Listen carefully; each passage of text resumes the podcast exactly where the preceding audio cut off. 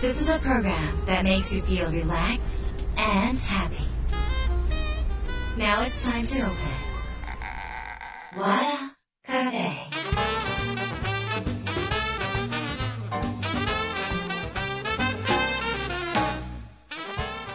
和田カフェのオーナー和田博美ですやる気満々の人もちょっと明日が憂鬱な人も明日笑っていけるよう今夜もワクワクお届けします改めましてこんばんは和田博美です、えー春から初夏へと変わるこの時期皆さんどうお過ごしでしょうか、えーもう本当にねあの世の中がこういろいろねあのニュースが飛び込んできてまああの戦争だったり、えー円安だったりとかまあそのちょっと不安な要素もね非常にたくさんあるかもしれませんがあの私引っ越してからですねあの書斎のパッて左横を向くと、まあ、自分のあの、えーベランダが見えるんですがあのそこにですね本当に近いところに真っ青なアゲハがね飛んでくるんですよ。私のところにちょっと青いあの花がいっぱい咲いてるからなんですがその花にちょっと寄りたかってくるんですけど私ね本当幸せだなと思っていやいや平和だなってなんて幸せなんだろうってやっぱりすっごいその蝶々見たりとか鳥とか見てすごく思うんですね。あのこの間山梨に行った時になんか虫が減りましてって話をされててそれで私ねすっごい反省したことがあるんです何かっていうと私虫苦手でで世の中に虫いなくなったらいいのにって若い頃思ったことがあるんですよでも本当に私ねこれ今大反省してます。こんなことちょっとでも思ったこと。なぜかっていうとあの、まあ、農薬を非常にまきすぎてねどんどんどんどん虫がいなくなって虫がいなくなるってことは虫を食べていたカマキリとかさ例えば虫食べてるって誰？誰？虫食べてるって鳥さんとか？なんかそういうその虫がいなくなることによって鳥がいなくなるえカマキリなくなる。そうすると今度はもっとこの食物連鎖が非常にこの危うくなってくる。結局は私たちが一番困るのに自分たちが嫌いなものを殺してしまってそれで、えっと、自分たちが困ってくる。そして人間はどんどんどんどん増え続けてあの美味しいもの食べたい美味しいもの食べたいってこの、えー増え続けてフードロスを起こしそしてそのためにどうするかっていうと自然を破壊して工場を作んなきゃいけないとか、まあ、そういうこととかをね、まあ、考えていくとなんかその時虫が減っちゃってじゃあ虫をどうやって増やそうかってね本当に農薬がない野菜を作ってでもそういう話がねたくさんこうあっていろんな話をこう聞いてたりとかすると野菜私も無農薬の野菜とかよく買うんですけど中に本当に死んでる虫とかが入ってくるうえってなるんですけどあこういうことなんだと。今まで何にも虫が入ってないものをね食べてたけど本当はこういうことが大事なんだなっていうことを、まあ、日々感じております。これが、えこういうことを感じるっていうことも一つ一つ自分の中では平和で感じられることなんだなっていうふうに思ってます皆さんもねなんかこの身近なこと身近にあ虫がいるだけでもありがたいんだなって害虫だとかなんか鳥が糞したとかっていうんじゃなくって全部がいて回って世の中回ってるんだなっていうような気持ちで全てになんか感謝感謝感謝ありがとうっていう気持ちでね世の中見るいろんなニュースがある中でそういう気持ちをねちょっと大事にしていただければなっていうふうに思います。えーさて今週はですね皆さんからいただいた相談メールご紹介します。和田博美和田カフェどうぞ最後まで楽しんでってください。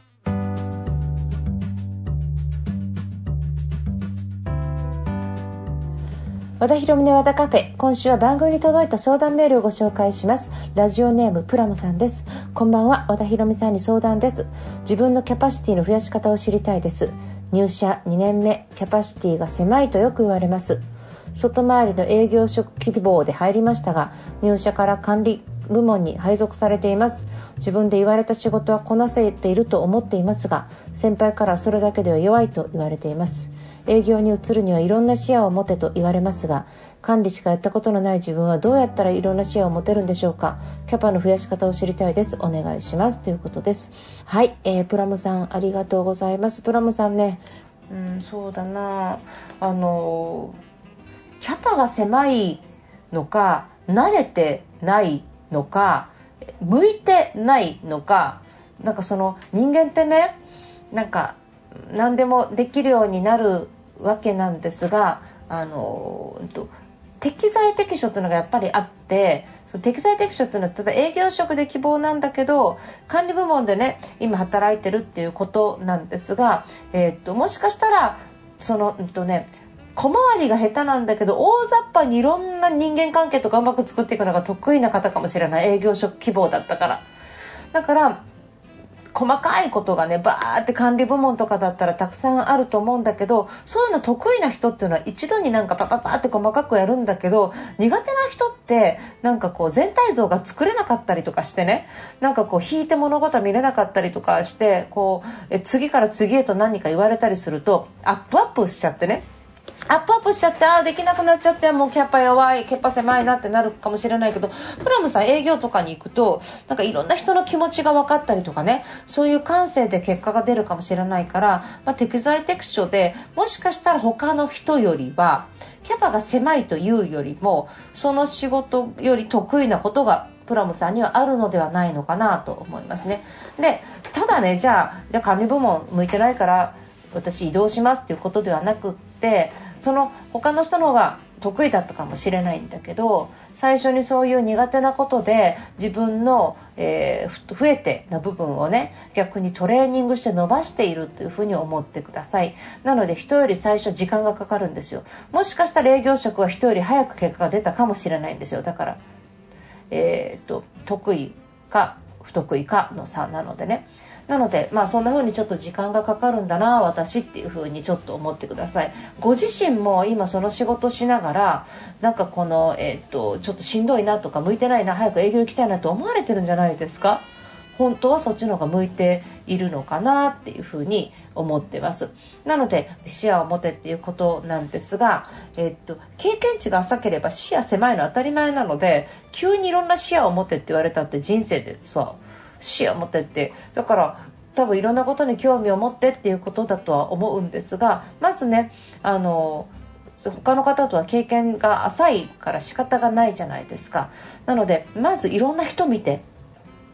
この人どんな気持ちで仕事してるのかなとかこの人どういう、え、感性でやっているのかなとかいろんな人に興味を持っていろんな人を見ていろんな、え、情報をそこで得てみてください。あの周りにいろんな、えー、と勉強の材料がたくさん落ちてますからまずそこでいろいろ見てそしてそうこうしているうちにその人の趣味とかその人が興味あるものみたいなものに発展していくと自然に視野は広がっていきます。あのなので何か本を読むとか映画を見るとかじゃなくって会社にいる人見てればなんかこう何々さんってどういうなんか趣味なのかなとかね、まあ、聞かなくてもなんか会話から聞いていくとかね。そういうことをしてその人があこういう漫画読んでるんだ。私も読んでみようとか。そういうなんか人からの興味。そしたらその人との会話も広がって一石二鳥じゃないですか。そういうことをしていると、まあ、会話力もついてきて営業にも、えー、生かされるのではないのかなと思います。でえっとそのキャパは俯瞰してみるというか例えば、えーと、お料理作る時にキャパが狭いとなんかあたふたしちゃってすごい時間がかかるとかねなんか一度にいろんなことができないってなると思うんですが1回絵を描く。どういう風などういう風な材料なってゴールゴールイメージですね。ゴールイメージを作って俯瞰しながら物事を考えて、えー、やるっていうとねなんか上から地図を見ているので組み立て方がわかると。ただ入り口一つから見ているとどこに行くのかがわからないから非常にその、えー、効率が悪くなるっていうのもあるので一回ちょっと引いてみたり仕事を、えー、なんか角度を変えてねこの上から覗いてみるようなこう流れてこう流れてこうなってみたいなちょっと地図を書いてみるようなことをちょっとやってみるとあの仕事が早くなったりします。のでぜひそんな風にやってみればいいのかなっていうふうに思います。ただ最初に言いましたように、まあ、人には得意不得意がありますからあの時間がかかることもあるということであまり自分を責めずに、えー、あ自分はここは時間かかるからこれが自分の伸びしろなんだと思って、えー、一生懸命向かっていただければと思います。頑張ってください。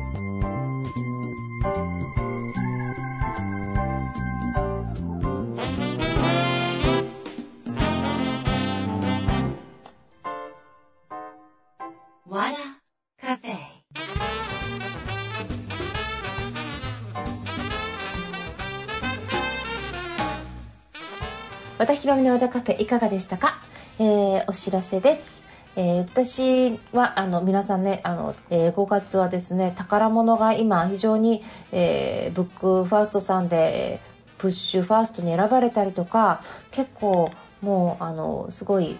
部数も重ねてきているということで書店回りをしたりとかあと7月21日予定の、えー、ファンセールスの本の最終段階に取り掛かっていたりとか、えー、秋に出る手帳の準備をしていたりとか秋に出る童話の準備をしたりとかちょっといろいろやることが多くって、えー、なんか皆さんのにリアルなセミナーをねなかなか開催できていないわけなんですが今言える情報としては7月30日ですね。7月30日に、えー、もう戦前からある、えー、建物自体がアートですね。アートの建築物の、木造の、えー行動木造の行動300に入る行動の中で、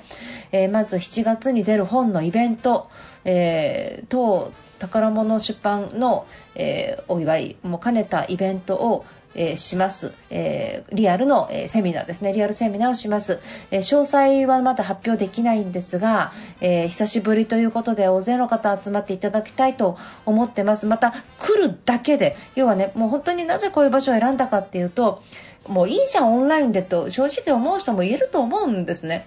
交通費もかかるしでもそこに来ること自体がイベントだったりとか学びだったりとかその場所にいるだけで歴史が学べるとか体感するセンスが磨かれるみたいな付加価値みたいなものをねあの久しぶりのリアルでは出したいと思いまして、えー、そういう場所を選びました、えー、もう本当はここの場所1年前じゃないと予約が取れないという場所なんですが